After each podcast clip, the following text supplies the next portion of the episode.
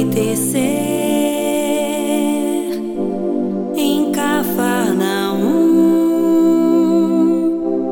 a casa de Pedro tão simples, casinha comum, se enchia de paz, repleta de luz,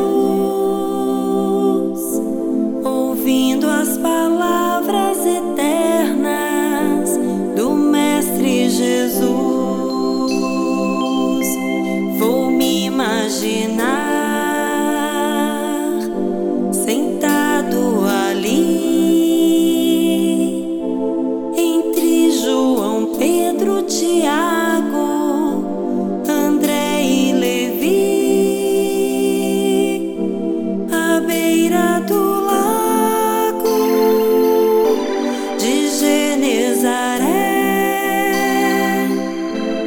lançando na alma para sempre sementes de fé.